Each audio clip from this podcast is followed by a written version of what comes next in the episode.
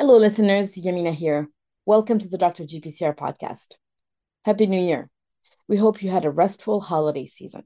On our end, we're excited to be back with brand new Dr. GPCR podcast episodes.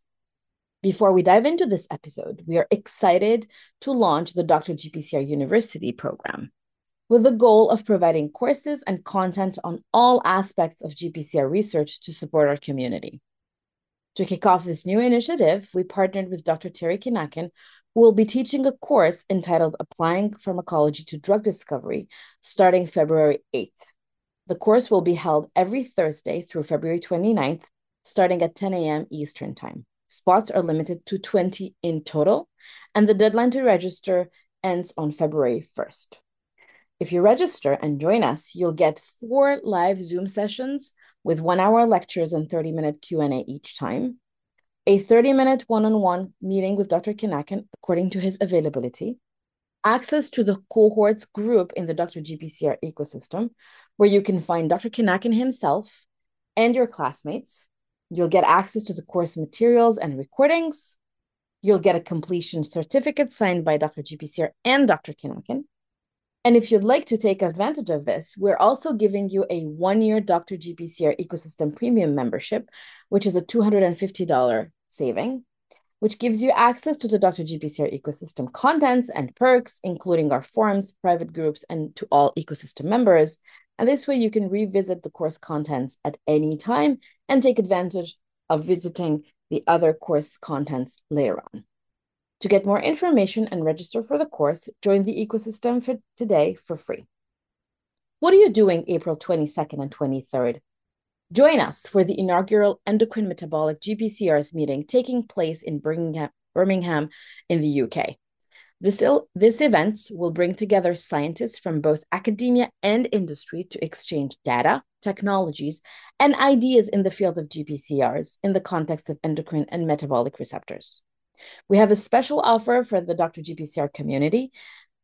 Visit our website to get more information. The key topics covered at this meeting will be the latest GPCR signaling methodologies, metabolite sensing GPCR biology, and novel endocrine mediators and GPCR activation structures. This meeting is organized and we're partnering with Biospecifica to bring you this meeting. This meeting is also endorsed by the Society of Endocrinology.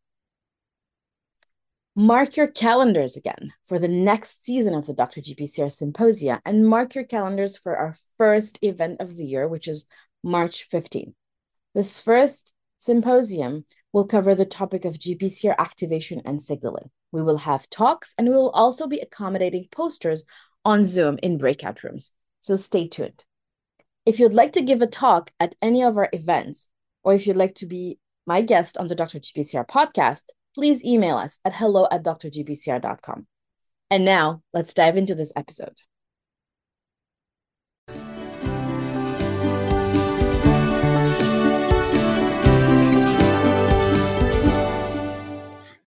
Hello, everyone. This is Yamina from Dr. GPCR, and I'm very excited to have with me Dr. Alix Rouault. And I did it right this time. Hi, Alix. Welcome back. Thank you. How are you? How are you doing today? I'm I'm very good. The end of the day, about to go in the weekend, so uh, can it be better? Exciting, exciting, and thank you for for joining me on the podcast. Uh, before we hit record, we were just talking about um, how fun we, how much fun we had on the um, Dr. GPCR monthly newsletter video edition. Mm-hmm. So this is a part two, kind of, or repeat, yeah. and this time we get to focus on you. So Alix, please introduce yourself. So my name is Alix Rouault. Uh, I am a postdoctoral fellow at the University of Michigan Life Sciences Institute. I am in the lab of Roger Cone. He is a big uh, melanocortin guy. Uh, he's the one that cloned it. And uh, I'm actually working on melanocortin now, uh, but I'm still uh, grabbing onto uh, my favorite accessory protein to GPCR. oh, great. And how did you end up in in the position that you're in today? Uh, so are we starting from the beginning or Yes. just okay? No, no, go back, go back, or wherever you want to start. I will take you back if need be. Uh, so uh, I've always been passionate about science. Uh, when I was little, I remember we, uh, I have my best friend that is now in Canada, uh, Romain Vito. He was, uh, I was very, very like we were entertaining ourselves with microbiology at first. Uh, her his parents bought him a small microscope that you couldn't see anything through it, but you could see some amebs, amoeboids, and uh, other like small organisms. Couldn't go down to mic uh, microbes, but we could see like a little bit of microbiology life. It was very very nice, and from there, um, I always knew that I wanted to be a scientist of some sort. I had no idea what kind of scientist I wanted to be. And we had this great uh, path to science in France. It is a technical training. Um, I don't know the equivalent that would be in the US, but uh, what, what's right? Oh, it's high school actually. It's during high school. It's a technical training during high school uh, that allows you to experience in the lab. We did a lot of biochemistry, microbiology, uh, molecular biology too, actually. That young, well, that young, that's interesting. Yeah, yeah, and that was that was. I mean, that was the basic, right? Uh, we were doing. What was my favorite part in this training was actually the microbiology because they were giving you a uh, um, bacteria and you didn't know what it was, and you had to uh, seed plates and medium uh, and have to figure it out what kind of bacteria it was. So you had to do the grams, uh, check mm-hmm. the whether it was negative or positive. It was very nice, uh, very nice like education. We it was like mini investigation on microbiology. It was super cool. Um, so I did this through high school, and then uh, I went to the university, uh, and it got interesting around uh, the equivalent of Master Two, Master One, in the U.S. and so I had to do an internship in uh, a research lab. Uh, I did my internship. Uh, so the, the college I went to was uh, Bretagne Occidentale. I don't know how to translate that in English. I don't know, but anyone who wants to figure it out, I think they can try and Google it. Although it's going to be difficult to to write it down. It's the anagram is UBO. Uh, okay. And so I went through the. Um, uh, I had to do an internship there and I chose a um, a research lab, a fundamental research lab, uh, and I ended up not being on fundamental at all and having to work on. Uh, it was a compound they were developing for a skincare product, I think. Mm-hmm. And but I, I, it was awesome because on the morning they we were doing um, uh, abdominal surgery, and then in the afternoon we had the the, the layer of fat and uh, skin, and we were extracting keratinocytes from the skin graft that the, that we we took on the morning. It was very fun uh, to do, and uh, and then for, during that time, I actually met uh, someone else uh, from another unit. I was a smoker at the time, uh, reformed. and, and it's on record now. yeah, oh, definitely. And um, I was smoking uh, at, at the bottom of the, the, the building, and there was the, this guy that I didn't know back in the day, and he was the director of another unit, and we ended up, you know, talking a lot. And at some point, he asked me what I wanted to do, and I'm like, I don't know, probably I want to go to into research. Uh, and do a PhD. And he recommended me recommended me to one of his friends. I thought he was a student at the time. He was actually never a student. They were friends together. And it was Julien Sebag. Um, he was just opening his um, his lab in the, at the University of Iowa. Uh, it was in his first year, and he said like, "Do you want to like get in contact with him and see if he would be interested in, in, in having you for a PhD?" I'm like, "Yeah, why not? I mean, it doesn't hurt to ask. So I, I got in contact with Julien. He's like, yeah, uh, so you can come anytime and then we can get you on track and start for PhD. Wow. That was that easy. it's very, it's funny. You, you think you're lucky, but I think most of the, the time people get to these points, uh, like PhD in, in search, uh, like that randomly by just knowing someone that knows someone.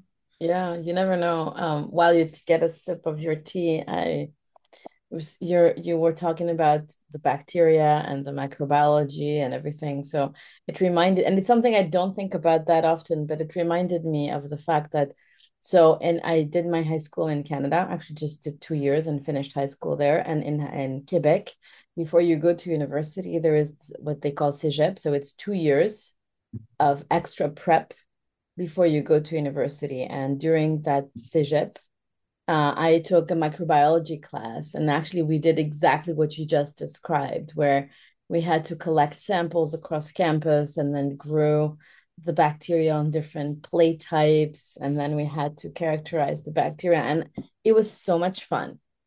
It was a And, lot of fun.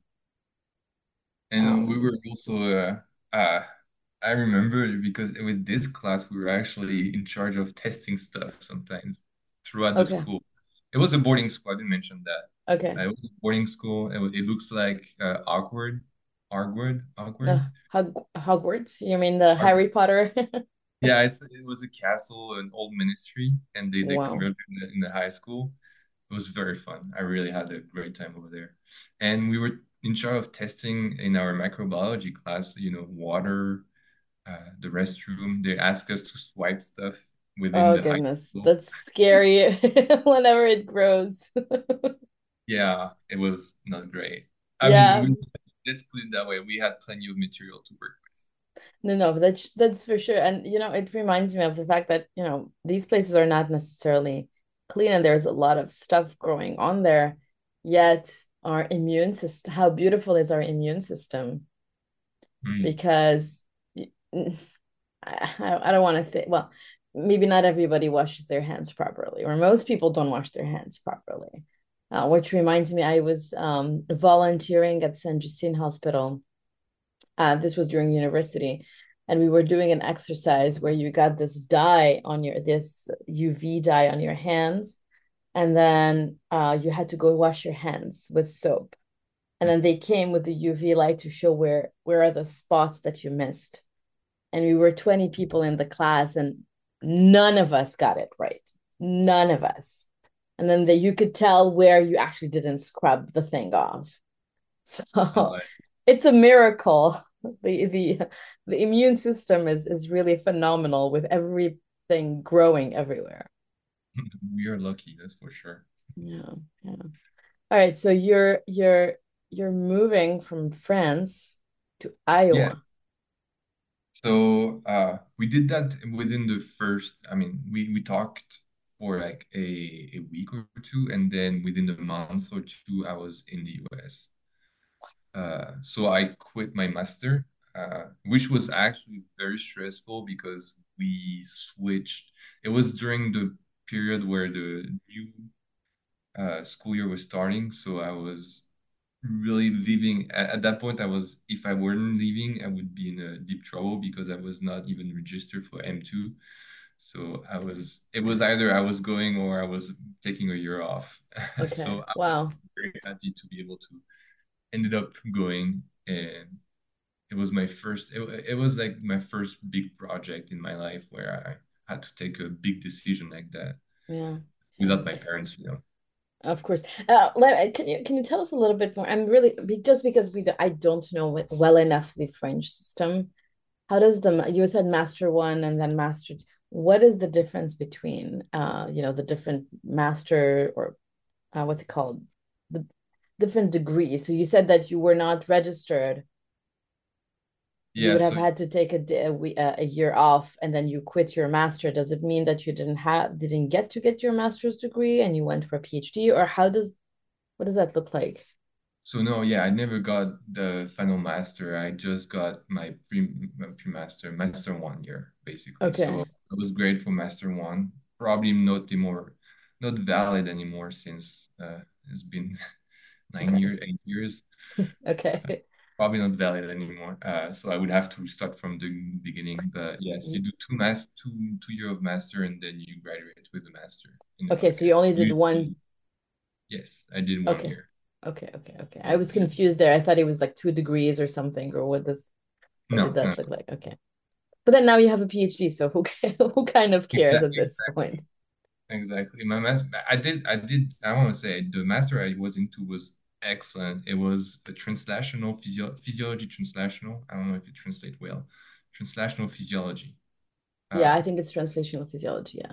It was awesome. And the teacher were great too. I mean, I didn't leave because I didn't like people. I yeah, really, yeah. I the opportunity I couldn't Yeah. And then um what was your PhD about? So uh I started so the first two year of my uh arriving to the US. So I arrived to the US and the first two years were me trying to get my uh, F1 student uh, visa. And mm -hmm. because I, I came on a J1, uh, and I needed a F1 to start the, the PhD program. And I was going through direct entry. I was supposed to take this, uh, uh, I forgot the exam name, is? GRE. GRE. Uh, yes, I think maybe GRE. I, again, did studied in Canada, yeah. so I don't know. So there, there is an exam that you have to take uh, to get into a PhD program. I think it's GRE. Okay. It's a combination of language and math and stuff like that. Um, it would have been horrible if I had to take it because I don't test well, uh, especially when language is involved. yeah. so, science is fine. Math is okay. Uh, language, not at all. That's why I went into science. Um, but they canceled it uh, right when I applied for the program. So I didn't have okay, to take good. it. Good. I was very happy about it. Uh, so the two years, I spent my two years first reading the law of literature to understand what I was doing there. Julien uh, trained me uh, on many, many technique, molecular genetics, uh, some in vivo a little bit. And, uh, and then I joined the program, and the program was molecular physiology and biophysics. And University of Um, and then, so this, I I did my PhD, I completed my PhD within four years. And during that time, I have studied uh, not a GPCR per se, but an accessory protein called the melanocortin receptor accessory protein, or MRAP2. Okay. Uh, there's an MRAP1 and there's an MRAP2. MRAP1 doesn't do much, and MRAP2 does a lot, so we focused on MRAP2 and it regulates many, many, many GPCR uh, to the point where we were discussing with Julien about renaming it, keeping the uh, the word MRAP2, but renaming the the letters and uh, naming it like master regulator of GPCR or something like that. It, because every time we were testing something, it seems to have an action or an effect on mm -hmm. on the mm-hmm. GPCR we're testing, and it ended up not being the case. But uh, the one we tested were um, so of course MC4 it was discovered by uh, uh, by uh, Roger when he cloned M MC4 and we they found along with MC4 MRAP2 and uh, it's an accessory protein that it's actually very funny because it's one of the only protein that is known I don't know if it's true still now but back when I was studying it in like two three years ago it was known to be the only mammalian protein that is able to form an anti-parallel homodimer. So it means like you have the one C-terminal on the outside and one C-terminal on the ins uh, on the inside, and they bind together like this. Wow. Unit, and they and they bind to a, a, a receptor that they regulate. And the one I studied the most, I started with uh, the orexin receptor, and then I moved on to the ghrelin receptor, GHS1A. Mm-hmm. Um, which GHS1 instantly might be my favorite uh, GPCR. Uh, yeah. With close second MC4, but we're still you know getting to know each other. Um, yeah. But yeah, so MRAP2 has shown we shown that MRAP2 has massive effect on those on those receptor. Uh, GHS1A is known to be very unstable when it's not bound to anything. It's always on off on off, and it has a very high constitutive activity. So when you look on graph, you see that it looks like it has an IP3 effect that is very high yeah. uh, all the time. And when MRAP2 binds to it, it shuts down this constitutive activity so that you can see that when you stimulate the receptor, the maximum response is the same, but the amplitude of the response is much different. Mm -hmm. So it looks like a potentiation of the receptor signaling. Um, Interesting and uh, it also helps trafficking. Some some of GPCR You help them traffic the membrane. MC4 is a good example. Uh, also, and it doesn't only potentiate uh, receptors, it also inhibits the activity of other receptor. Uh, so it's kind of a uh, a mod modulatory protein that is expressed. I, so we don't know if the it's dynamically expressed in the cells. I don't know if it's a constant expression or if it can change based on I don't know on food intake or energy status. Um, we don't know that, but it could be a way for the cell to regulate the uh, uh, the the signaling of their its receptor. If it needs to be more GHS1A, it's going to increase the amount of MRAP2. So it's going to activate GHS1A, inhibit the orexin receptor. Uh, Of I I, but yeah, it's pretty cool. That's why it's my favorite uh, the protein so. Um, quick question. How, so I'm just I just want to go back a little bit. So you're you're moving to Iowa. What does Mhm. it look like for a French guy to move to Iowa? I mean, the reason I'm asking is because it's first of all, you're changing countries for your for the first time. Right. What a big contrast between France, Europe, and the US. And then it's Iowa, which is again a very different environment. So, you know, typically people when when they move to the US, they either stick to the East Coast or the West Coast. And I guess you followed the science, you followed the scientists where you wanted to do your PhD, but what was it like for you? Yeah, I mean, overall, I'm a small town boy, uh, so I don't really enjoy big cities uh, at all. Uh, so I, I'm more comfortable in those kind of city. Iowa, uh, so the in Iowa, the city was Iowa City. It's a Mhm. small, progressive city. It's very, it's totally my my kind of city. Actually, I would love to go back there. Um, it was weird, especially that my English was not great.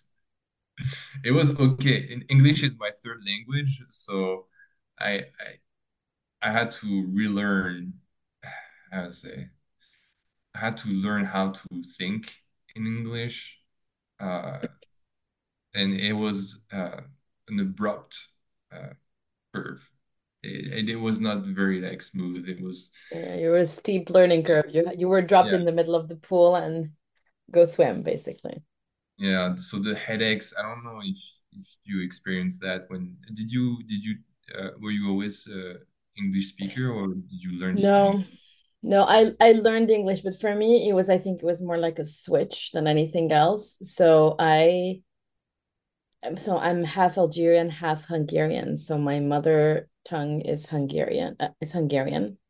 But I learned Arabic at school. I went to school without knowing the language at all. It was a very scary day, but I used to speak French as well. And then we moved and lived in Canada where I studied in French. Mhm. And then during my master's or PhD, beginning of PhD, master's of PhD, I had the opportunity to go to a Gordon conference in Italy. And I think this was 2005, maybe. Uh, I'm just trying to rethink. And I shared the room with a PhD student who was at McGill University in Terry Hebert's lab, but she was from Italy, so she didn't speak French.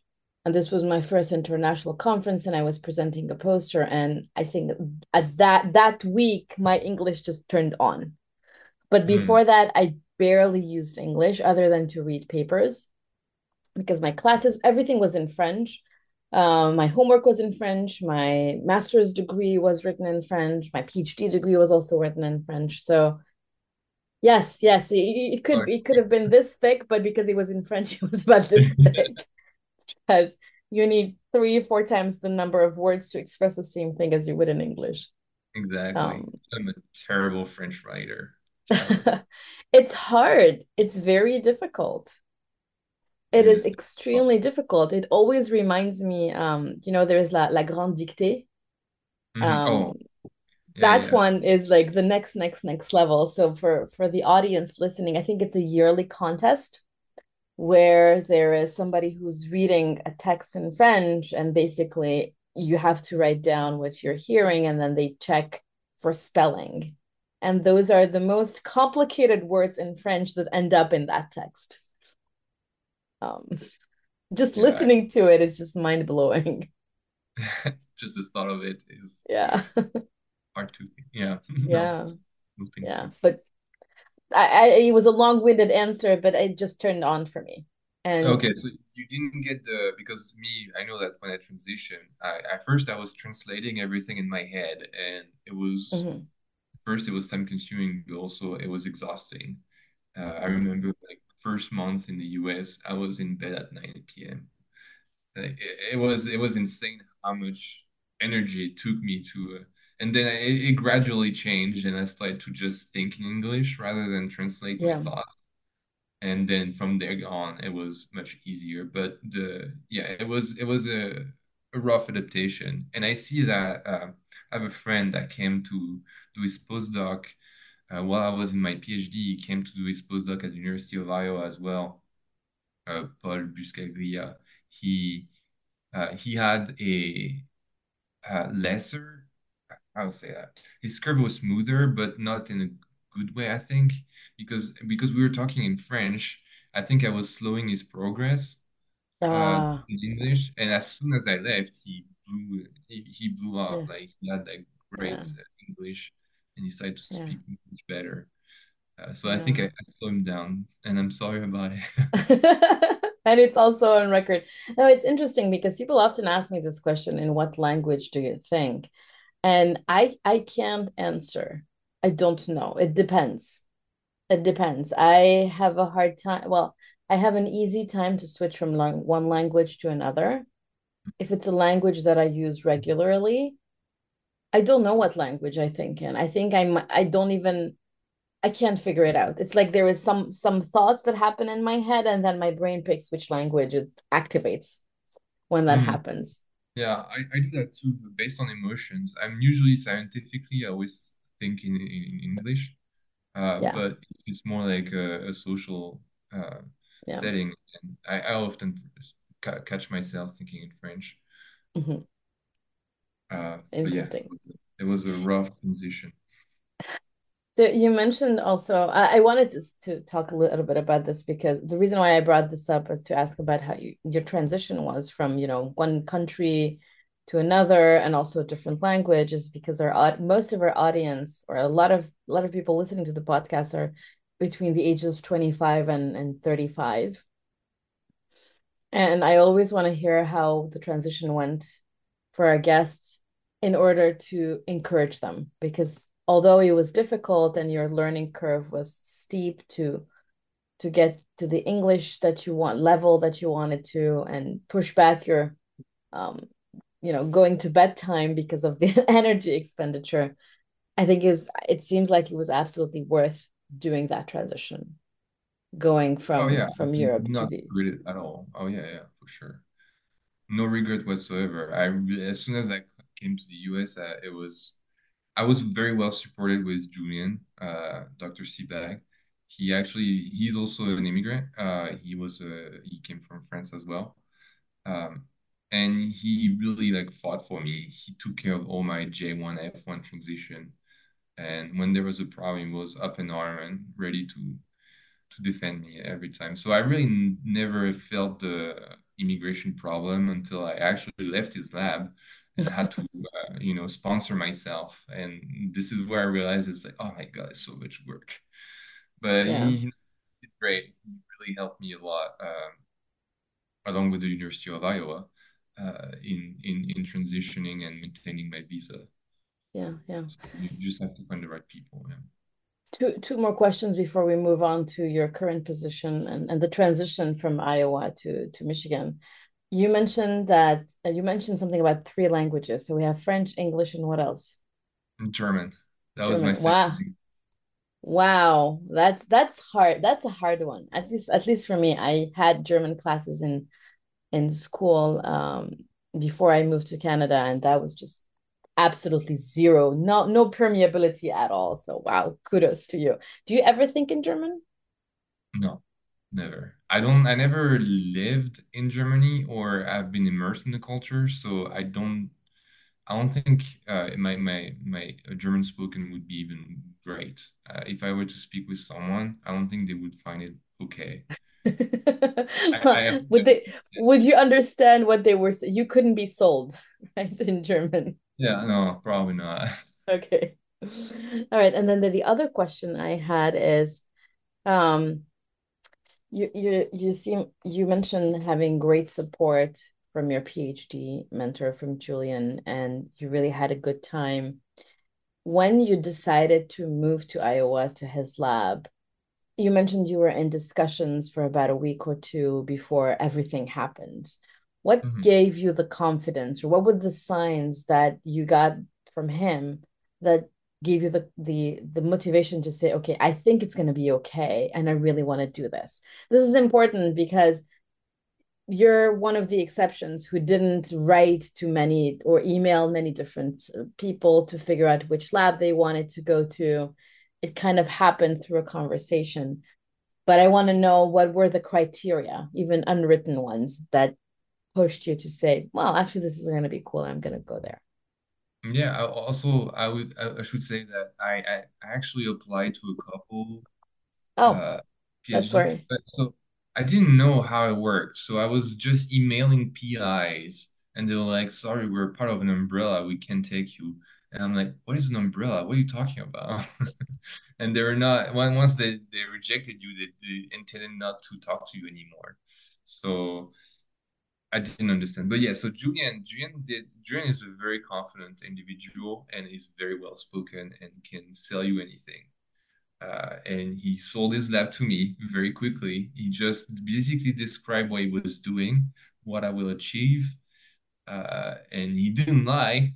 Uh, I did great in his lab. We uh, the first year I came around, we published uh, one review and basically it was a review just recapping what MRAP2 is used in uh, MRAP1 as well. What what Mm-hmm. does it what does it do physiologically? Um, and then we I, I was I was what was I doing? What did I do? I, I was doing something with uh, neuronal uh, what was it? Oh yeah, I was trying to understand uh, whether MRAP2 had an effect on neurons. And we had uh, the idea that we, we wasn't we weren't sure, but we had uh, clue that suggested that MRAP2 was also expressed in mitochondrial membranes. And we did Seahorse experiments on primary neurons. And apparently, I, for some reason, it was never done. So on arcuate uh, nucleus, uh, well, no, yeah, yeah, yeah, they were arcuate uh, AgRP uh, and PY neurons. And, and apparently it was never done. I was doing microdissection, uh, dissociation of the neuron, and then put them in the seahorse.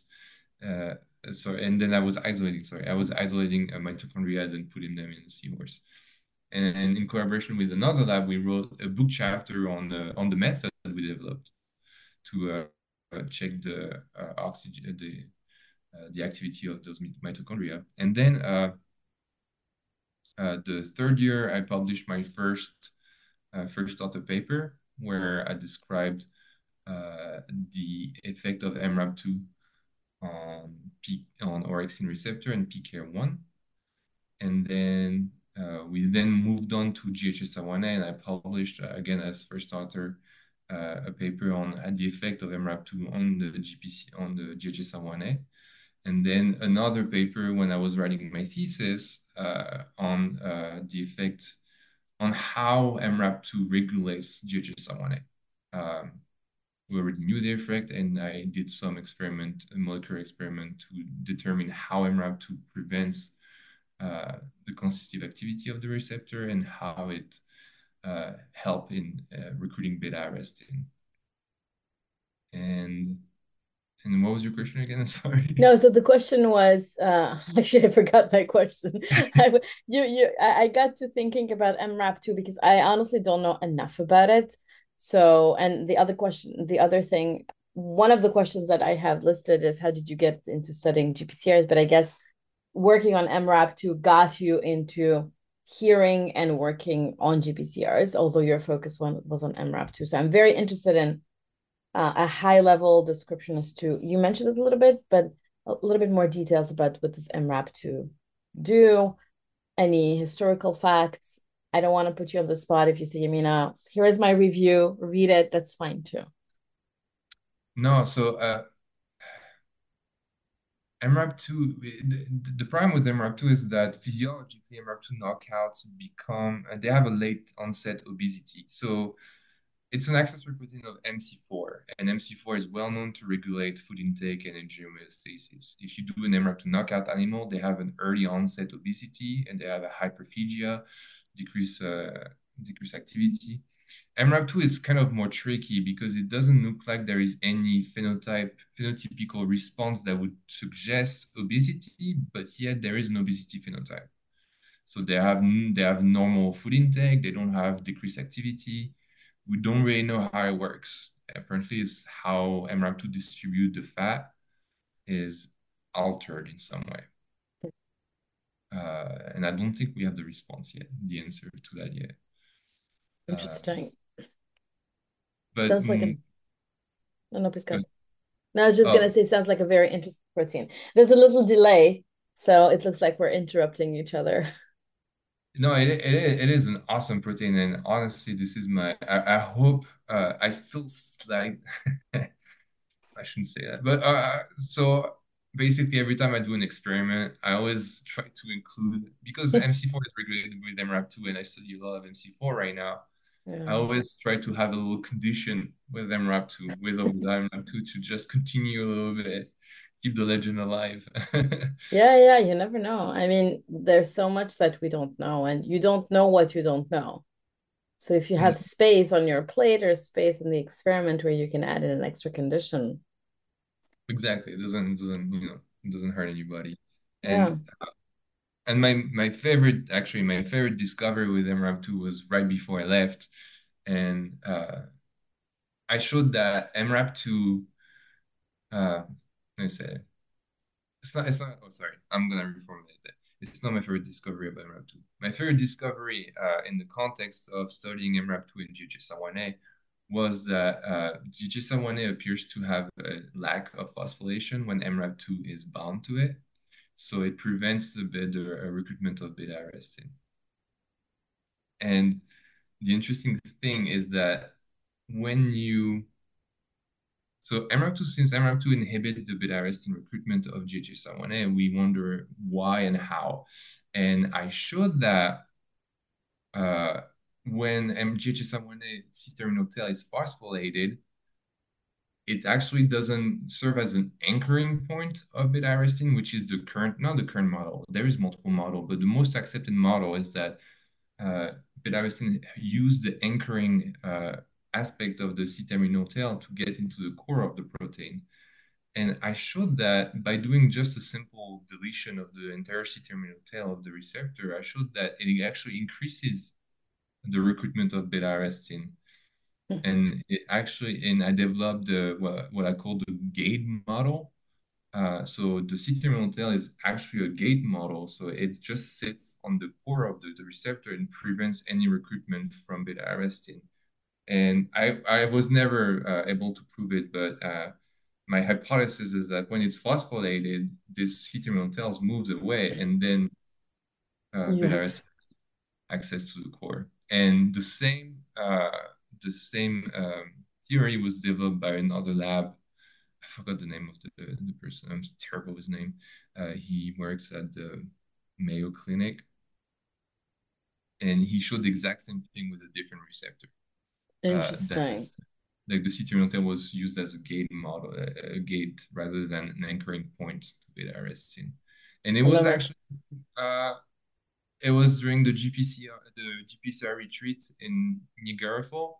Mm-hmm. He presented these results.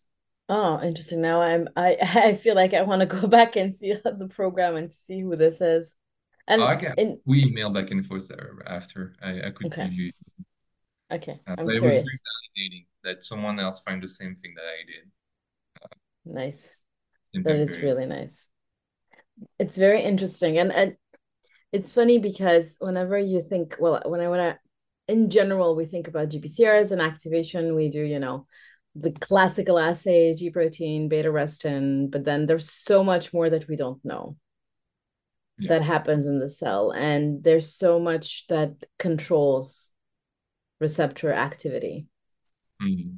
that we either don't know about or don't yet have the tools to to study or to measure right and this is basically from there from there on, I actually developed a massive interest for bias signaling, and this is based. This is if I continue in academia, it's probably what I want to study, eh, stay on to be able to. Uh, it, it blows my mind that we, we screen entire library of compounds for just GQ, G, uh, protein G activity, and we just bypass beta arrestin. When when if you find a, a low uh, or no GS or G uh, G protein response, but a high beta arrestin response, it could be invaluable because they also have their own signaling. I agree. I agree. And yeah, I, I absolutely agree. I uh, we invited to the Dr. GPCR symposia symposium, not the one in November, but the one in in uh, in September, Terry Kenakin. And I love how he thinks about receptors in general as these allosteric machines mm-hmm. where anything can be an allosteric modulator, whether whether it's a G protein, whether it's the ligand, or you know, it, everything is in motion, and so you everything, any interaction causes an effect. So, right. kind of removing the labels of G protein, beta arrestin, you know, anything else.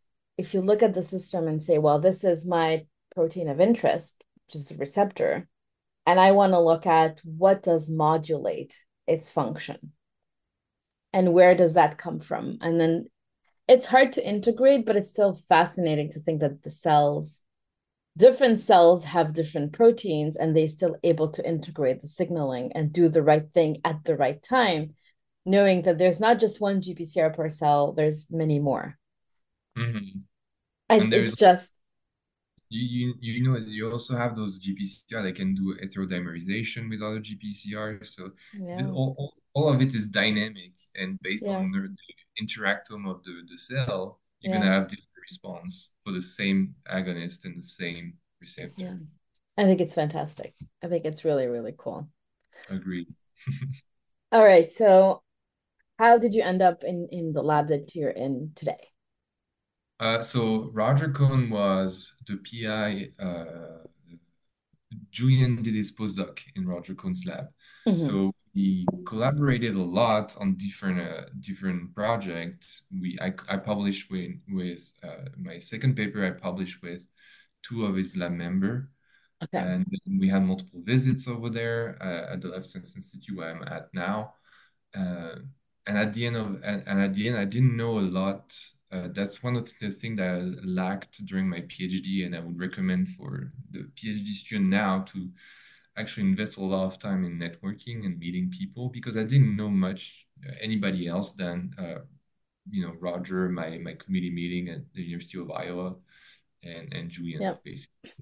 Yeah. So I went for and Roger is an excellent researcher. I'm not. I didn't settle down. I settled up. I was very lucky that they accepted me to be in this lab, honestly. And I also wanted to stay in the same uh, area of uh, back in the day. I really wanted to stay in uh, MRAP two uh, environment, yeah. even though we don't do a lot of MRAP two study uh, in Roger Cone's lab. But I still he's still interested in MRAP two, but it's not his main focus. Mm-hmm. So this is how I got there. I basically asked uh, Roger if I could join his lab. And since he knew me and I knew him, it was very easy. Yeah, which is again goes back to to what you were mentioning in the beginning is you never know where you're going to end up. So keeping an open mind, talking to people, and then especially if you if you're open to collaborations, you go to meetings, you get to meet people, then it's so much easier to prepare for your next step. That is very true. And during the meet, that's the thing when you go to a meeting, I used to just, you know, go to the talk and then move on, uh, go do something, or because we were with friend, we didn't talk to anybody else. This yeah. is really the wrong thing to do. You have to engage with people. I know it's uncomfortable at first, but you get very, you get used to it very quickly because it's very rewarding at the end of the day. It's scary at first, but then when you do the first move and you actually talk to the person. You you realize you're not dying and then you actually enjoy out of it and you can you it's gonna just get easier to do it. But starting that early on is a very good idea. I love how you, you described like you're not dying, and it is true, but it can be as daunting as you're like, oh my god, I'm gonna die. I have to talk to that person or to to a one person. And um which it's so interesting. It's no it's like confidence you are not born networker. You are not born confident. You build you gain it over time. So um for those listening who have never networked or never gone out of their comfort zone you can start step by step small little steps. And then that at some point you know within six months to a year you're going to be a different person because you're you're grow, growing your ability to network. Yeah start by talking to a phd that you another phd will like that anyway. So find a phd that is just like you not talking to anybody and just yeah. go talk to them and they're gonna yeah. introduce you to their pi and stuff like that and just exactly. Exactly. And, no i think oh, please go ahead. Again. And the, the, the more the more people you know the better cho- the better choice you have at the end of the day. Uh yeah. the more people you can choose from i don't know how to say that correctly but yeah no i agree of choice yeah yeah yeah you have you have more opportunity and i think i think it's important to know what others are working on what others are doing and it's so easy you can kind of even build yourself a protocol on how to approach someone and what are the questions that you could be asking that person the more yeah. you ask that person about them what do they do where are they from what do they work on and the more you make them talk about themselves it's it sounds it sounds silly but the more they're going to like you because you gave them the opportunity to talk about themselves and then you're no. building that bond I, I remember having those very awkward moments when I, at first when I was trying to uh, interact with people. Oh my God, that was horrible. They were blank and nobody tried. So always have, you know, an uh, a, fill the blank uh, remark or question that you can question, yeah. yeah. Yeah, have 10 of them and then you're gonna fill the blanks and nobody's gonna yeah. be uncomfortable.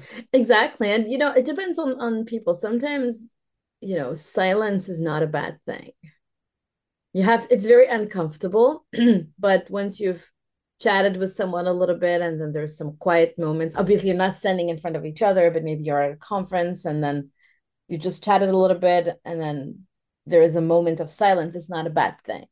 Mm, no. i think it shows that you can you're comfortable enough with that person to stay quiet right. for a few a few moments. But yeah the weather is a good especially if you're in canada or in Michigan. Talking about the weather. Um, there's a small little topics that people might be interested in. The other thing is that getting prepared. You know, you're going to a conference. Yes, typically as a student or a postdoc, you have a poster or a talk to give, right? So you're preparing scientifically, but there's an additional set of preparations that you can do.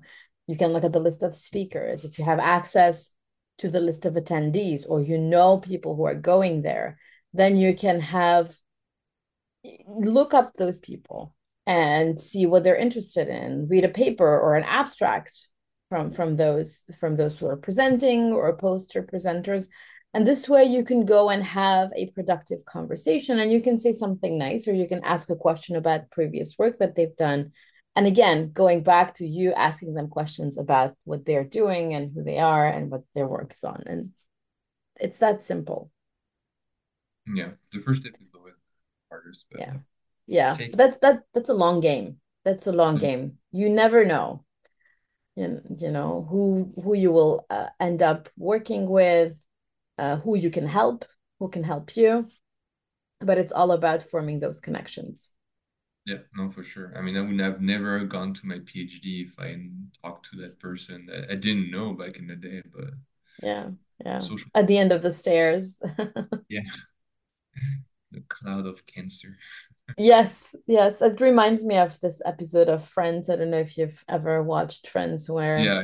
when Rachel uh, got this job, um, I think at Bloomingdale's or something, and then yeah the boss and the colleagues are are smokers and they make all the decisions without her while sm- in the smoking area and then she tries to act like she's smoking just because she wants she wants to be in the conversation it is so true though my best my best interaction with the pi i was uh, doing my internship eh, with it was when we were smoking downstairs Yeah, because you're in a in a different setting.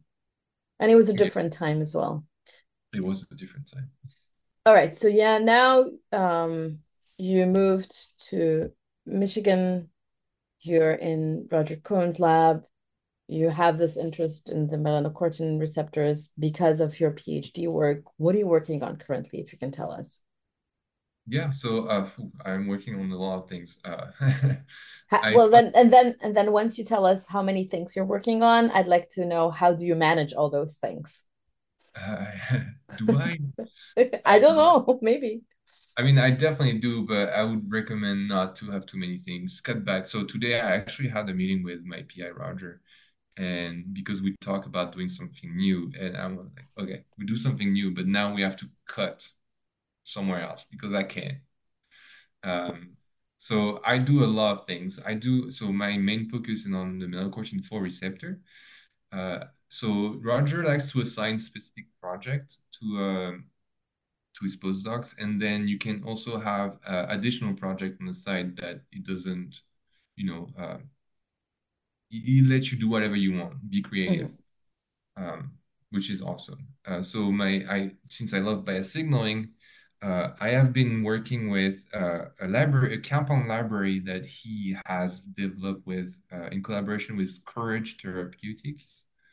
Uh, and it, it's a full it's a full library of agonists, MC4 agonists, and some of mhm. them were extremely specific for the first time and to the MC4. Oh yeah, there is multiple MC4. There is MC1, 2, 3, 4, uh, and 5. And they they lack a lot of specific. I don't know if you heard of setmelanotide. Uh, Well, it's in uh, all of these things are always in the news lately. yeah. So, So setmelanotide is a MC4 agonist. mhm, Uh, it's not specific at all. That's the problem. So uh, if you are going to inject, uh, you know, it's an injectable drug. So if you inject it in your skin, your skin is going to darken because it's going to, it's going to activate uh, something else. Uh, it's going to activate another melanocortin rather than the MC4 that mhm. is expressed in the brain. And uh, when you activate MC4 in the brain, you are shutting down uh, appetite. So basically, Yeah. you are uh, increasing satiety. Um, so the idea it works, but it's not specific at all. So what we are trying to do is develop specific uh, MC4 agonists. Okay. Uh, and from this library, so they, they developed a ton of compounds uh, through doing through this effort. And through this library, I actually tried to uh, screen it for also beta arrestin. Uh, so I had to adapt uh, an assay that we developed uh, when I was at in Julien Sebag's lab. Uh, it's a nanobit-based assay. I Mhm. don't, are you familiar with nanobit? Yes. Yeah. Uh, well, I'm glad. Maybe other people are not sorry. I forgot we're not But may yeah. Uh, so uh, nanobit is a split luciferase. There is a large bit portion and a small bit portion. And when they come together, they reform an enzyme, a luciferase, that is able to hydrolyze the substrate that you give it. Uh, the substrate is used, I think, is called furimazine. Uh, so through that, you can have uh, MC4R linked to a fuse, this terminal of MC4R fused to large bit, and you fuse the uh, small bit on the N terminal of beta arrestin uh, one and two. And then when you uh, when you uh, activate the receptor, it's going to be phosphorylated and recruit beta arrestin. And when they are approximately close to each other, they are able to reconstitute the enzyme. The enzyme is not the affinity of large bit and small bit is extremely poor. So there is no drive, they don't drive the interaction between the receptor and beta arrestin. So only spatial spatial uh, the the spatial parameters is the only one that matters. So when they're together, uh, you have reconstitution of the enzyme and you have uh, the luminescence when you hydrolyze the substrate. Uh, so we developed this assay. I had to just adapt it for uh, high throughput screening, Mhm. uh, which was very easy since the assay is excellent. Um, and then uh, I screened the entire, I, I started to screen the entire library and I found a couple nuggets that indicate that there may be some beta arrestin uh, uh, agonists that are biased towards beta arrestin. Sorry, I, I, Okay. I'm trying to coin that phrase beta biased. Uh, it's not Mm. working so far. I didn't publish it, but I will. if I can. I'm trying to call beta biased agonist, so an alpha biased agonist, so beta arrestin biased. Yeah. I think I think Lauren Slosky has this. Um, it's well, actually, it was a modulator, but it's it's beta arrestin, the the BAM, the beta beta arrestin allosteric modulator. I think that's that's um that's the compound she's working on. So may, maybe a cool acronym uh, out of there. Yeah, I mean, I'm, I'm just trying to, because every time I have to explain that, oh, yeah, this is a biased agonist, it's biased towards yeah. beta arrestin, uh, whether I can just say it's a beta biased agonist. Yeah. And in this case, uh, you mentioned, uh, have, what are you looking for exactly? So I'm trying to look for a, uh, so beta arrestin signaling is very poorly uh, studied. Uh, mm-hmm. there is there is very little data on the bias signaling of uh, sorry beta arrestin signaling, and the in vivo effect of beta arrestin activation is very very very poorly studied. So what I'm trying to do is to find a beta arrestin uh, biased, uh, uh, sorry, an agonist biased towards beta arrestin, so a beta biased agonist that I can mm-hmm. inject in animals to see what the activation of uh, only beta arrestin through the MC4R receptor, what would okay. be the effect? Do we get uh, satiety or do we get cardiovascular events? Beta MC4R is known also to have, when overactivated, to create uh, severe depression, and you will have a lot of. Uh, there is two examples. There is a hypo and hypertension events that happens. Okay. And that, as you may know, in drug discovery, it's a big no-no. So as soon as you get an effect on the, the heart, they shut it down. So by it, you know, the idea of being able to decouple the signaling of the receptor and isolate those effects. So let's mm-hmm. say uh, arrestin signaling is mainly uh, mainly giving a cardiovascular effect, and GS is mainly giving a satiety effect. So we can develop, you know, better drugs. So create an alpha biased agonist to make sure that this guy is only going to trigger the satiety effect and not the cardiovascular effect. So that's yeah. what I'm trying to do, but mm-hmm. it takes time. And is it beta arrestin one or beta arrestin two? The reason I'm asking this is because for every GPCR I worked on, I always tested beta arrestin one versus beta arrestin two, and very rarely I saw any difference between these two. Although we know that beta arrestin one is also involved in the beta catenin uh, path signaling pathway. But yeah. any thoughts on they do both. Uh, so MC4R recruit both. Uh, a preferentially recruits beta arrestin 2, but again, this is this is an overexpression system I have been studying it with, so I, I couldn't tell you if it's true or not. But mm-hmm. from, from the in, in vitro st- the study I did, it looks like it prefers it's preferentially recruiting beta arrestin 2. Interesting.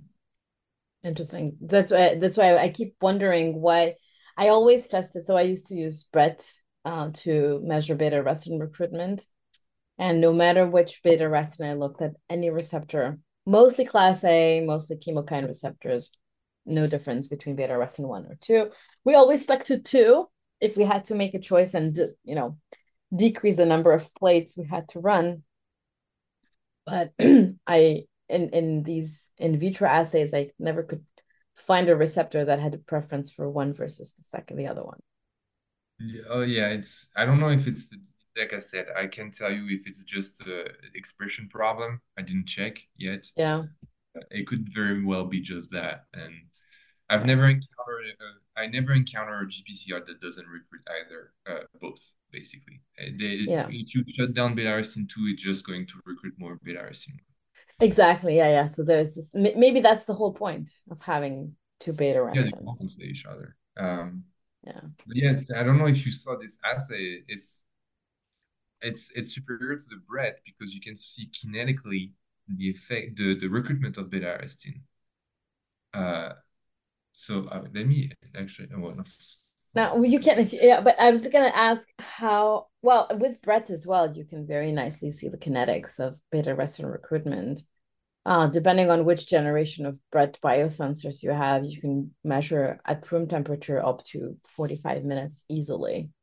I don't know mm-hmm. about the the nanobit, but it's it's very nice. And then I, you can actually, at least what I've done in the past, with chemokine receptors is either you have the cells plated, you add your substrate, and then you add your your ligand, and then you put in the plate reader, and then you measure over 30, 30 to 45 minutes, and you can very nicely see the recruitment, or the opposite, where I was looking at a decrease. So I mm-hmm. stimulated the cells for five minutes at 37 with the compounds, then get the compound, the plate out, added the substrate, and then I was looking at, at any decrease. Right. Um, yeah, it's it's relatively similar. Uh, you get like very the the definition of the signal is um, superior because you can use PMTs with uh, luminescence, right? So yeah, you you have a better definition of the the kinetic. So you're gonna see the recruitment of the the the, the beta arrestin to the GPCR, and then you're gonna see the decrease, and you're gonna see dissociation between yeah. GPCR and beta arrestin and some of them have you know recruit and steady so you can uh, tell yes. they're heavily bound together and they're very high affinity with each other. Yeah that's what i was gonna say. I don't think i ever saw dissociate like really quick dissociation. Oh GSS1 it does not like beta arrestin 2 as soon as you can get rid of it it does. It takes roughly within two minutes it just kicks it off. Wow but that tells it tells you whether or not the receptor is either internalized or recycled, or it gives you clues like that that you can exploit. Exactly, exactly. And then um, then you have the bystander Brett tools as well that allow you to track your receptor and see where it goes after after stimulation. So it's really cool. So that's one project you're working on. You were mentioning working on multiple projects. Um, so I'm also trying to uh, I always wanted to do that, never was able to do it. And since Roger Cohn has a little bit more money than Julian, I wanted to test uh, and determine and finally assess a mosaic, a phosphomosaic of okay. HBCR. So I want to stimulate it. I'm working on stimulating MC4R and uh, trying to catch that frame and send to mass spec and have uh, to identify the phosphomosaic of MC4R mm-hmm. based on the agonist I used. So the idea is that if you have a beta, uh, if you have a balanced agonist, you're gonna have I don't know like six different phosphorylation sites that are going to be phosphorylated. And if you use a beta arrestin agonist, you're gonna I don't know maybe four of them are going to be uh, phosphorylated. So you can identify important phosphosites that are used for this and that. So. Mm-hmm this is one of the things I'm trying to do right now. Uh, it's just super hard to get uh, um, enough material. Uh, I'm trying to do that in plates. It didn't work because the maximum plate we have is a 15 centimeter, mm-hmm. and I mm-hmm. needed. I, I tried with 10, and I didn't get enough protein to be able to see it on the Coomassie. Because uh, if wow. you don't see it on Coomassie, don't go to mass spec. It's useless. Yeah. And especially the, I mean, we tried with a silver stain. We can see it with a silver stain, but the thing is, it it impacts then the um, the the cutting of the protein later on when they have to uh, before they run into mass spec. Okay. So, uh, so we went. So we have a great um, structural biologist in our lab called uh, Alice, Alice Persley, and she is used to do it produ- producing a lot of protein to be able to see them through cryo EM. Oh yeah, we have a cryo EM at the Life Science Institute. Nice. So Annette is uh, is comfortable there. She can do cryo-EM all the time and do crystal structure and stuff. She is very lucky for that. So she knows how to do these kind of things. So she helps me, and she helped me in uh, finding a way to produce enough receptor that I will be able to stimulate and uh, you know and shut down stimulation uh, in in the frame I want. The the hard part is to find the right time to stop the reaction to keep the phosphorylation uh, because they can be quickly dephosphorylated right after. Um, this is super interesting. Yeah, and it has to be done in mammalian cells. This is a problem. It could be very easily done in yeast or insect cells, but in insect cells, you you're gonna have maybe uh, you're not gonna have the right GRKs. You're not gonna have the the right pKa's, and MC4 apparently use all of them. So uh, I have to uh, find a cell line that have all the, the, the good kinase that can phosphorylate my, my, my receptor correctly.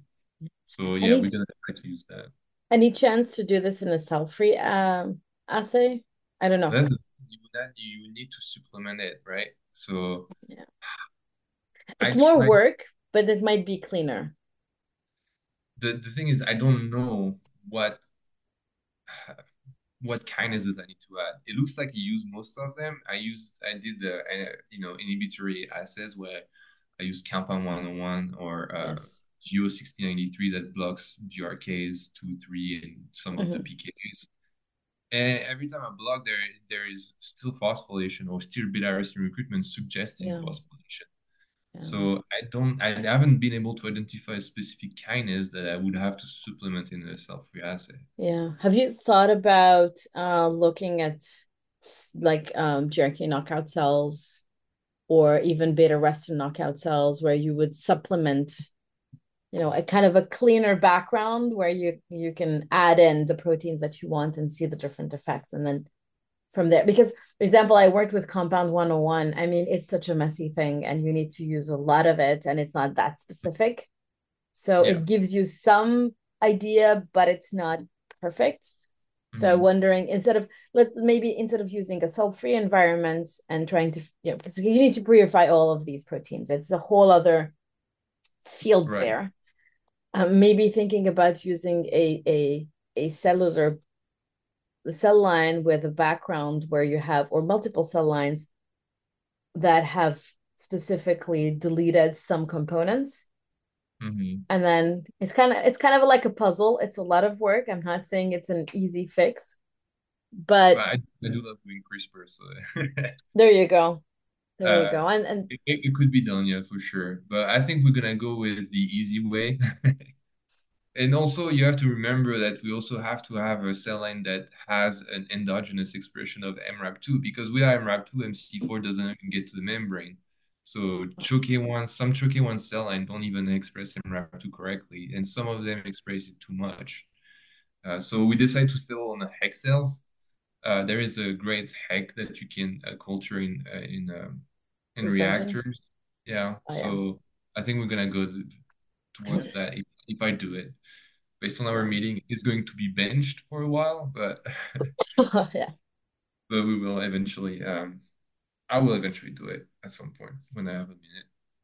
Uh, okay another project I'm working on is uh, understanding the haploinsufficiency effect of MC4R. So MC4R, if you have one copy, uh, you're gonna have half the phenotype. Uh, so a het animal will be uh, not as obese, but obese nonetheless. Mhm. uh, have basically every half. You're gonna have the activity, have the obesity, and have the hypophagy. So we need to understand how this uh, haploinsufficiency work. Uh, so I'm working on that. Uh, I'm also trying to understand um, compound brain penetration. So we have, like I said, there is some compounds like setmelanotide that are, if you inject a, a, a bolus sufficient, uh, big enough, you're gonna have a cardiovascular event. And what I observed was a massive hypotension. So the animal just stopped moving basically uh, because it has no almost no pressure. wow uh, so, so, but we don't understand why. And the idea is that maybe it's just a brain access problem. So hmm maybe your uh, your compound is not, just not getting into the right nuclei or is getting into the wrong one and that uh, can be assessed. So we also work on that. Uh, and now I am trying to uh, make a sensor that would be um, that would allow me to measure uh, the agonist recruitment, the agonist, the agonist stimulation of a receptor. So basically, when uh, the GPCR would be an on confirmation. it would uh, give me a signal, and I can assess. That would actually help me do the the brain penetration project and see if uh, when I inject a compound, does does this uh, part of the hmm brain lights up? It means the access the compound has access to it. Um, and uh, I, I forgot wow where I'm at. There is a couple more.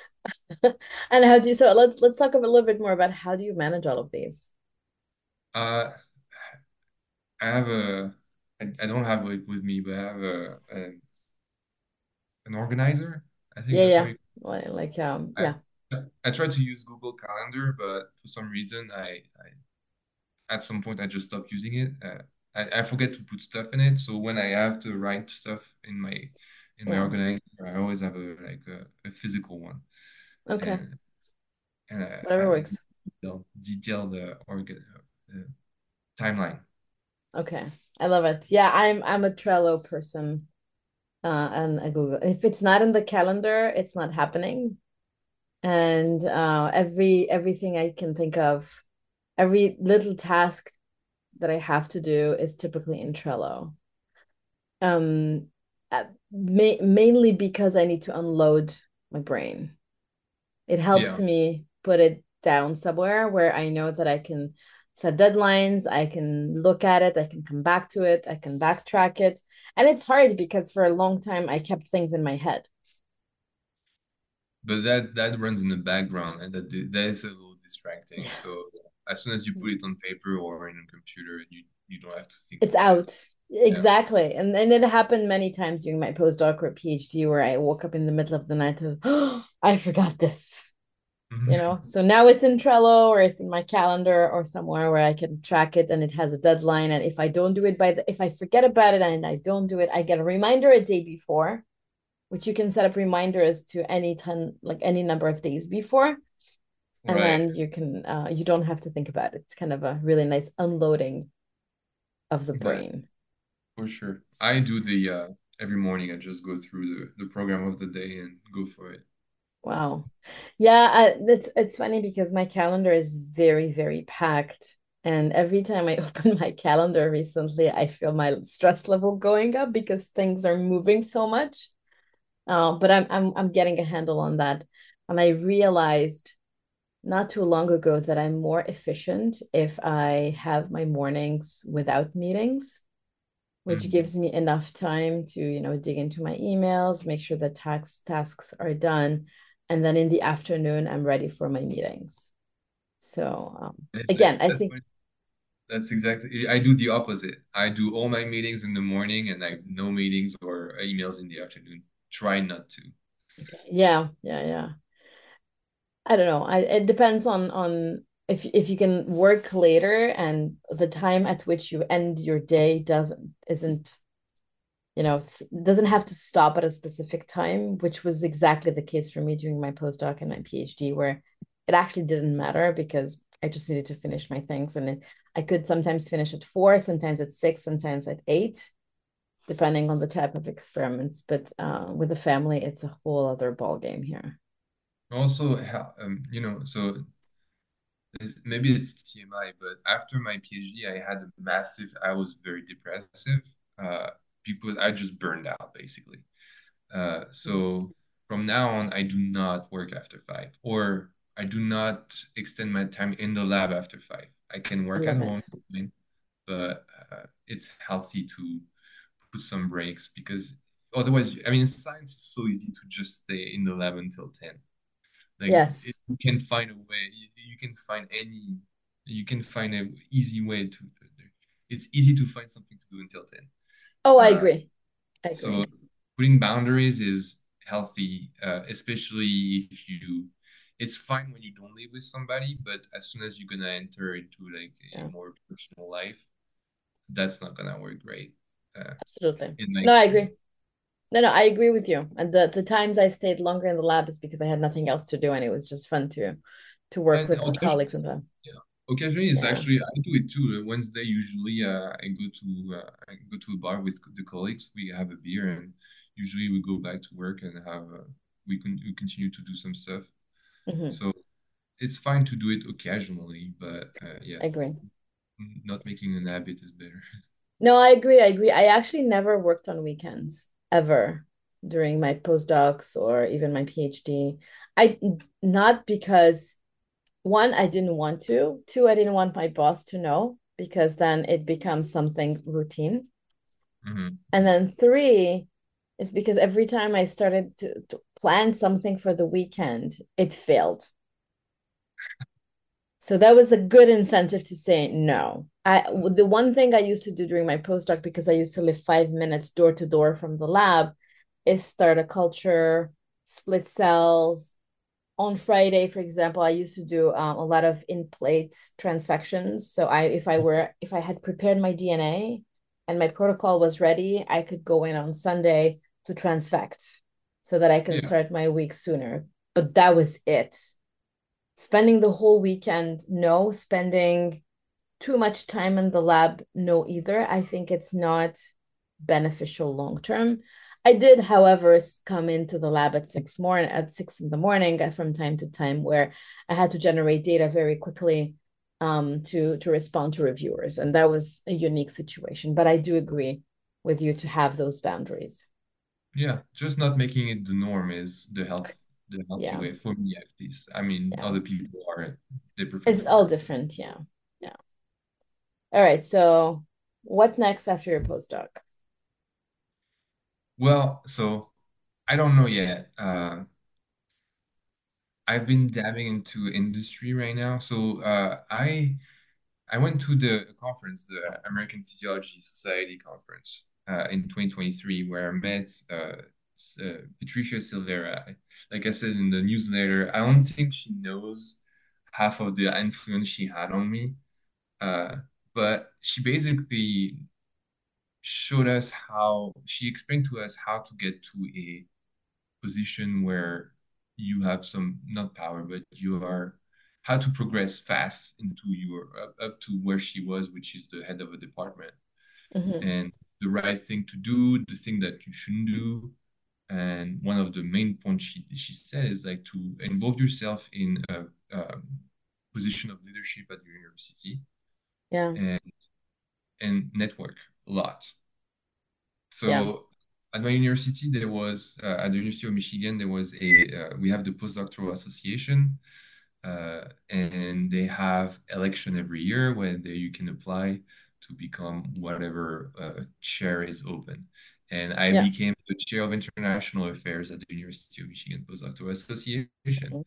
Uh, and so I started by just helping uh, international people, uh, students, uh, postdocs that you know come to the US for the first time and have no idea how to do whatever we have to do in the US, including, you know, uh, health insurance. Like nobody knew that nobody knew that you have your health insurance at, at work uh, or how it works. You also have because you know we use. I mean, I know that in France I was used to have the health, dental, etc., everything yeah, together.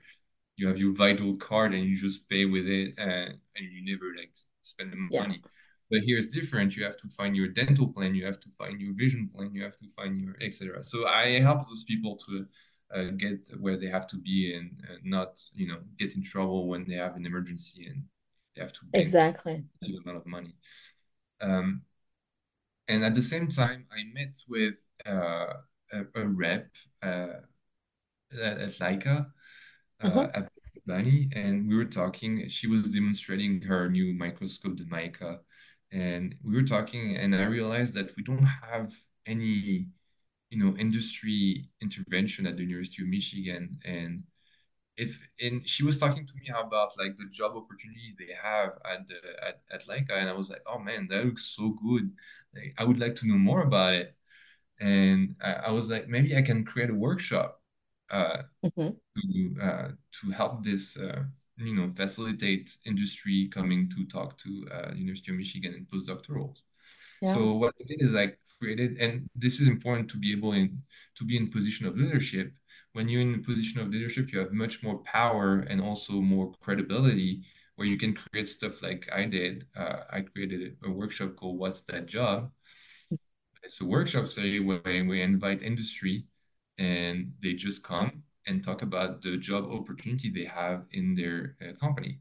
yeah, There were there uh, there is sometimes uh, university people that intervene like I don't know um, the head of research at Omega that ca that came to the University of Iowa and tell us about his job. But this is the kind of thing that is irrelevant to us because this is attainable for us in 15 to 20 years like yeah, it's not it's not really representative of what you're gonna do in industry uh, right now.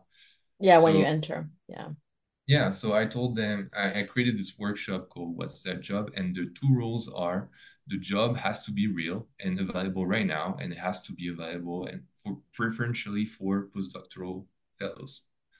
okay, And And now we have, so we invited uh, multiple companies. We had Laika, we had uh, uh, BioLegend, we had Vector Builder, and they came with job titles and they explain exactly what you, what you're gonna do if you apply to the job tomorrow, basically.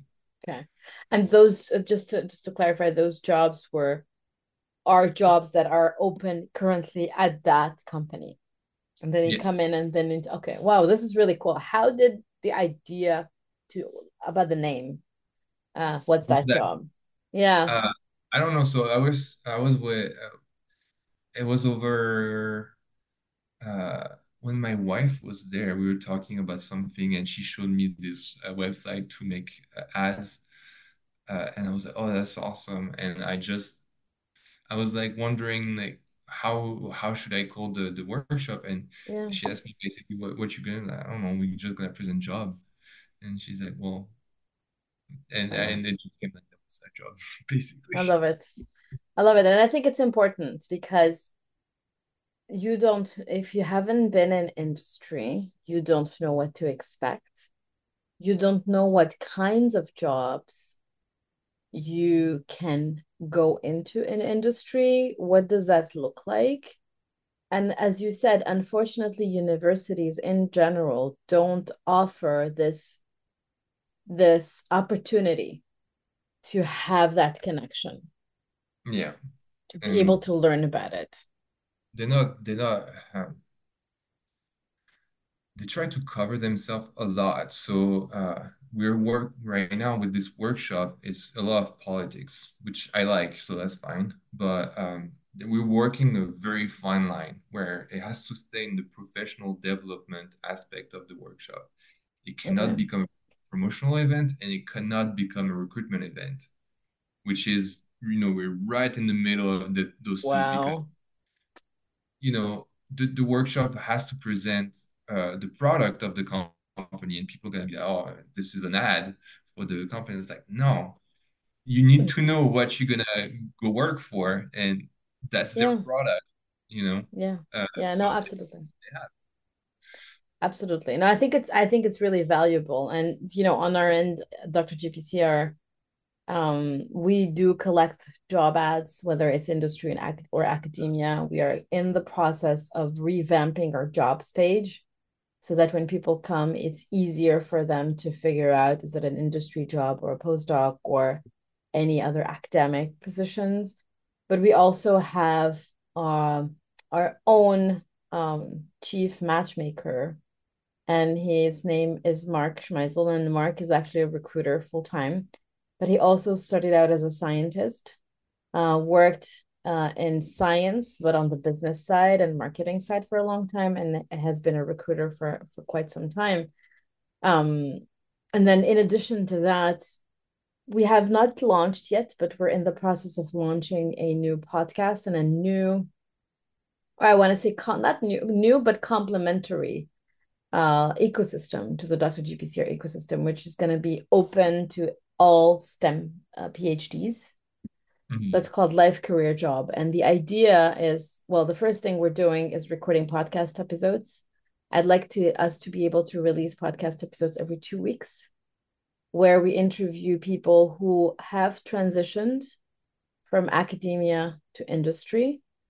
Um, some are consultants, some are working at companies, but really get an idea, a flavor of their track to where they are today, but also to get an idea as to what does their day look like so yeah. that anyone listening can say, "Oh, I actually like to do this. I would I would be interested to in doing this."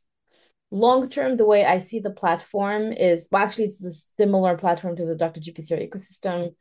You register, we verify your identity, we let you in. There's an opportunity to talk into groups, but I would also like to have a life career job university similar to the Dr. GPCR University where you can actually come and take a course course about how to write emails, uh, how to get ready for an interview, what to dress, how to dress up for an interview. Right now, a lot of interviews are on Zoom, but you can't show up in a t-shirt to a job interview, you know? Um, mm. You have to know, you have to get ready to answer um, questions like tell me about a time where you had difficulty working with a coworker but you had to finish the project on time. And then you need to know how to answer those questions. So the goal is really to bring in a bridge between academia and, and industry within the life career job. Because coming out of academia if you decide that academia is not for you you need a job. Uh, ideally you want to build a career in the context of your life. Hence mm. the name. So um very was, very excited very excited about that. That's great. No it, it is so important to have it, it, we need information. We really need information. Yeah. Because it's so we had this we know the rumors which are uh, industry is evil. If you go in there you're stuck. You cannot come back. Those are not true at all. Uh, we had BioLegend uh, two weeks ago mm-hmm. and uh, the lady that came to do the presentation uh, Kim Cardenas, she explained us that to us that if you go to like BioLegend, you can either do a, a, job that I do, where you can go on, on the road and help people troubleshoot their assays, or and have a little sales part, or you can also be a scientist at the bench and you can publish. Yeah. That, that's people don't realize you can still publish when you're in industry. It's it's yeah. different, but it's still publication with your name as first author. So, absolutely, absolutely. It becomes less important to publish, but you can. And I think companies understand that they like it when they get to publish uh, scientific articles because I think it shows to a larger audience, to a larger scientific community, that the science that they do is real science, just as you would do it in, in industry. So this person was an application scientist. Uh, she was a field no she was a field scientist manager. So she was overseeing a uh, okay. uh, other people. Okay. So yeah. But i think yeah it, and and you if you if you've never been in this position to talk to these types of people you don't know what they do. What does that look like and, you know like through this workshop i encourage uh, people to volunteer for this workshop what i told them I tell them is you're gonna i'm gonna give you you choose whatever industry you want to invite and your role is to get in there, find someone that wants to come, and bring them here. Yeah. And through that way, you network like crazy. You meet everybody in the company, not everybody in the company, a lot of people in the company yeah. know your name. And if you are actually interested in applying for the job right after, I mean, they will know who you are. And exactly. That's, that's I think that there's a lot of value in there. Uh, in in in doing that and this way you're reaching out to people without asking them to give you a job. You just want information. And a lot of companies are very much interested in getting to know potential candidates, um, potential customers. You it, never know. It's a give and take. We get information, they get exposure, basically. And yeah. It works for everybody. And, you know, and some people, I, you can do a lot in science. A lot is hidden uh, sometimes, often, and you don't just don't know it exists. And one of them is uh, art production. Uh, you yes, know, so show us. Interested yeah, in. So I love to draw. I'd never have uh, the opportunity to do it, but here is uh, the. Oh, here we go. Yeah. So see, I designed those little guys. So our our uh, mascot is this little brain. Mm-hmm. And basically, I do a poster for every uh, uh workshop we have. And uh, it also, the, those drawing also interested uh the, the the people that intervene in our workshop they're like oh who, who did that i would i would love to like talk to them and it's like it's me no i think this is wonderful and and then the other question i had is oh, how do you advertise these are these in person only Yes. So the thing is, that's that's where you have to be in a position of leadership. So find every university has some for postdocs. So find the find one and and go for it. Uh, we have, uh, as a chair of international affairs, uh, I can justify it being professional development for postdocs and use postdoc mailing lists. And the university has to give us an updated postdoc mailing list at all time. So basically, I'm able to reach everybody And then I also partner with different departments at university, so they do also internal uh, internal ad distribution for me when I have an, uh, a speaker. Let's say Pfizer is gonna come, I'm gonna uh, ask the we are partner with the Department of Pharmacology. They're going to provide the room for free for us to have the workshop in. The uh, the company is bringing refreshments. That's the only thing they're allowed to bring, uh, food and drinks.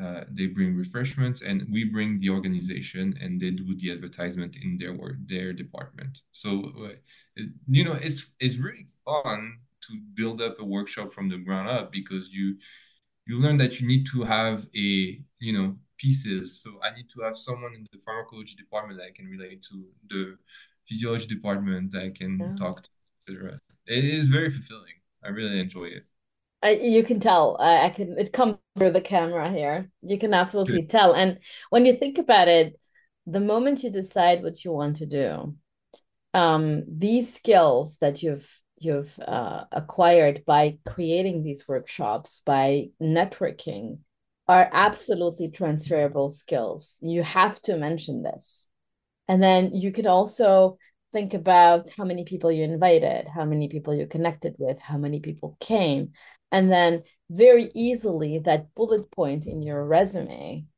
doesn't say one thing without numbers, but here you can say over a period of X number of years, you have from the ground up created this workshop where you had X number of attendees, X number of invited people.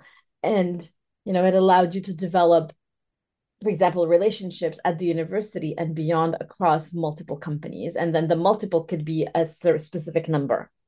And mm. that, no matter what job you're going for, this already shows leadership skills. It shows that you're a self starter, uh, you're an artist as well with a little brain with the with the hat, which I think is really cool. You could even think about um, whenever you do these workshops to get a T-shirt that has the like just the logo. I, I might I might do that. I might have one for the workshop. I usually wear that one when I represent the university. So yeah, yeah. But I have one with the little brain. yeah. No, I think this is really cool. No, no absolutely. And uh, yeah, and everybody tells me uh, those are excellent skills. Like, don't forget to put them in your CV. It's gonna help you. Like, and yes. this is the kind of thing that nobody's telling you to do, but you have, and no. you doing it proactively shows a lot of, uh, of good competence that everybody is looking for, basically. Yeah. One and, other important thing is that you, yes, you're doing it proactively. Yes, nobody told you to do this, but you also have the support of your PI. Yes, that's that's because it takes a lot of time.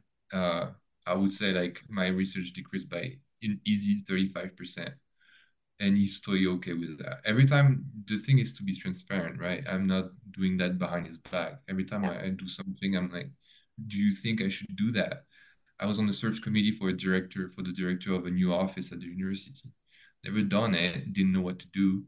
And I was invited to be on the search committee. So I asked my PI, should I do it? And he's like, I mean, yeah, you should do it. And it's good for you. Yeah but I'm already like doing a lot of things. So is it going to be a lot of time? It's like, yes, it's going to take you a lot of time, but it's good for your professional development to do this kind of things. Yeah. And but uh, it's very nice to have a very supportive PI like that. Yeah, I think it's very important as well to, as you mentioned, to be upfront and then to make sure that you can balance both things. Uh, because at the end of the day, you still need to publish, you still need to get your papers out, your work moving forward. But then this is a great opportunity and a great time to develop your other skills. And it, it you know and also like it brings up my uh, my energy for doing research because research you know after eight years is kind of like a job now even though i love it but it feels like more like a job now. Yeah. and having but, this side thing that i really enjoy makes me pump me up for research. Yeah yeah. The NanoBiT assay is still a NanoBiT assay.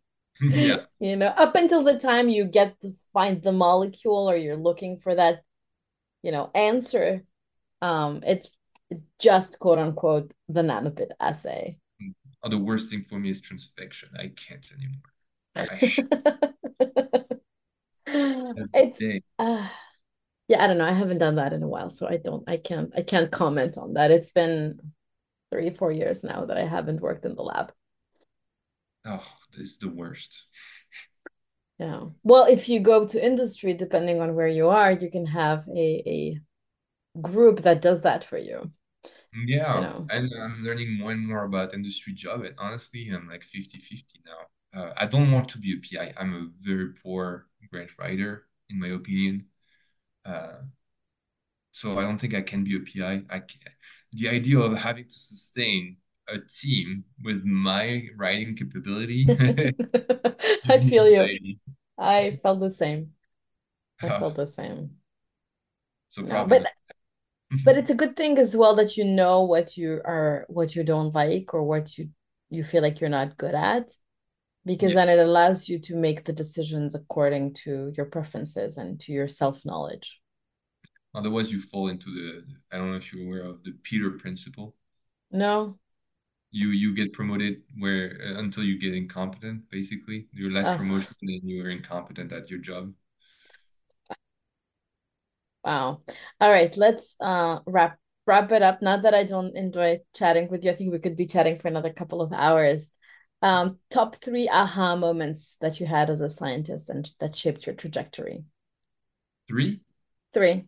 It can doesn't uh, have to be three, but anything that you feel like got you to where you are today. You know, the kink in the road. Hmm. One of them is definitely when we first used the NanoBiT assay, when we actually got it to work. Back in the day, it was a prototype that Julien, Julien is excellent with working with industry.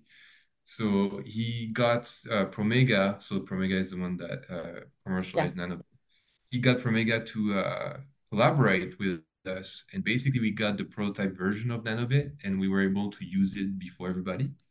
I think there were like two or three other labs that was able to use it.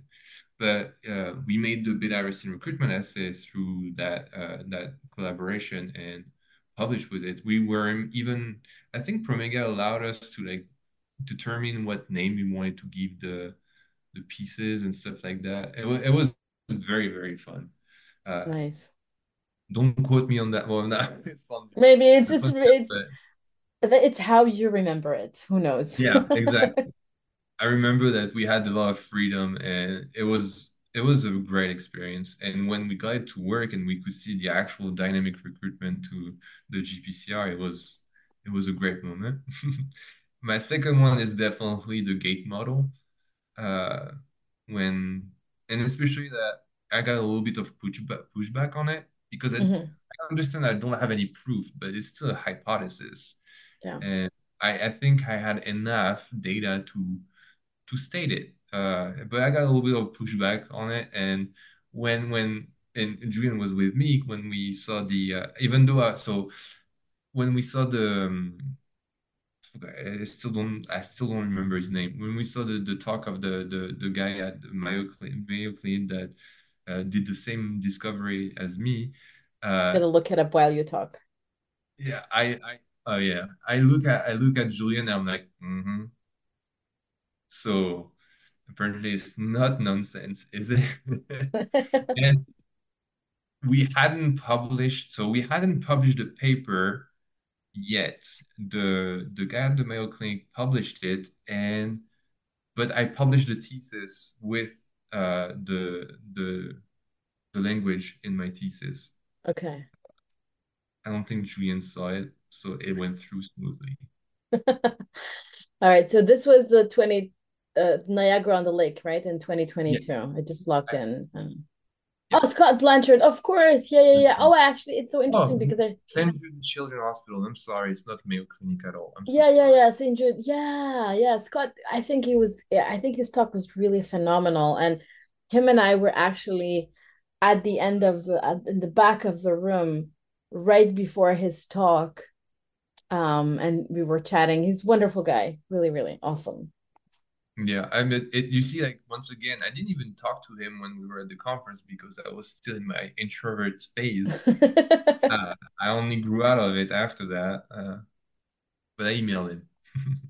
he's he's wonderful. He's wonderful, and it was interesting. I do remember his talk because he one, it was a great talk, super nice, nice guy, but also he in his talk he had mentioned that he is his lab develops tools and he's not a GPCR guy. Mhm. And he blew the I mean the the the talk was phenomenal. It was very good. I Oh, that's awesome. All right, that was my last question. Uh, Alix, thank you so much for for being here. Don't go anywhere. We're gonna let people wonder what we talk about afterwards. Just kind of a debrief. Um, but thank you so much for your time. It was really cool talking to you. Thank you so much for having me. It was fun. Thanks. Can I ask you a favor?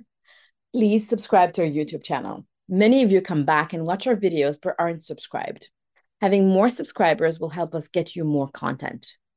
Also, mark your calendars and join us for the inaugural Endocrine Metabolic GPCR's meeting taking place April 22nd to 23rd in tw- this year in Birmingham in the UK. Thank you for joining us and listening to this Dr. GPCR podcast episode. We would like to thank our guests, our Dr. GPCR team members, Attila, Ines, Monserrat, Ivana, Andreina, and Valint. If you like our podcast, leave us a five-star review on Apple Podcast. You can also leave us a testimonial at drgpcr.com slash testimonials and subscribe to our monthly newsletter directly in the ecosystem. Another way to support us is to share your favorite Dr. GPCR program with your network and colleagues. Don't forget, we're also starting up the Dr. GPCR University. So if you'd like to join us for Dr. Kenakin's class or you'd like to teach a class, please don't forget to reach out to us at hello at drgpcr.com. Until next time, stay safe.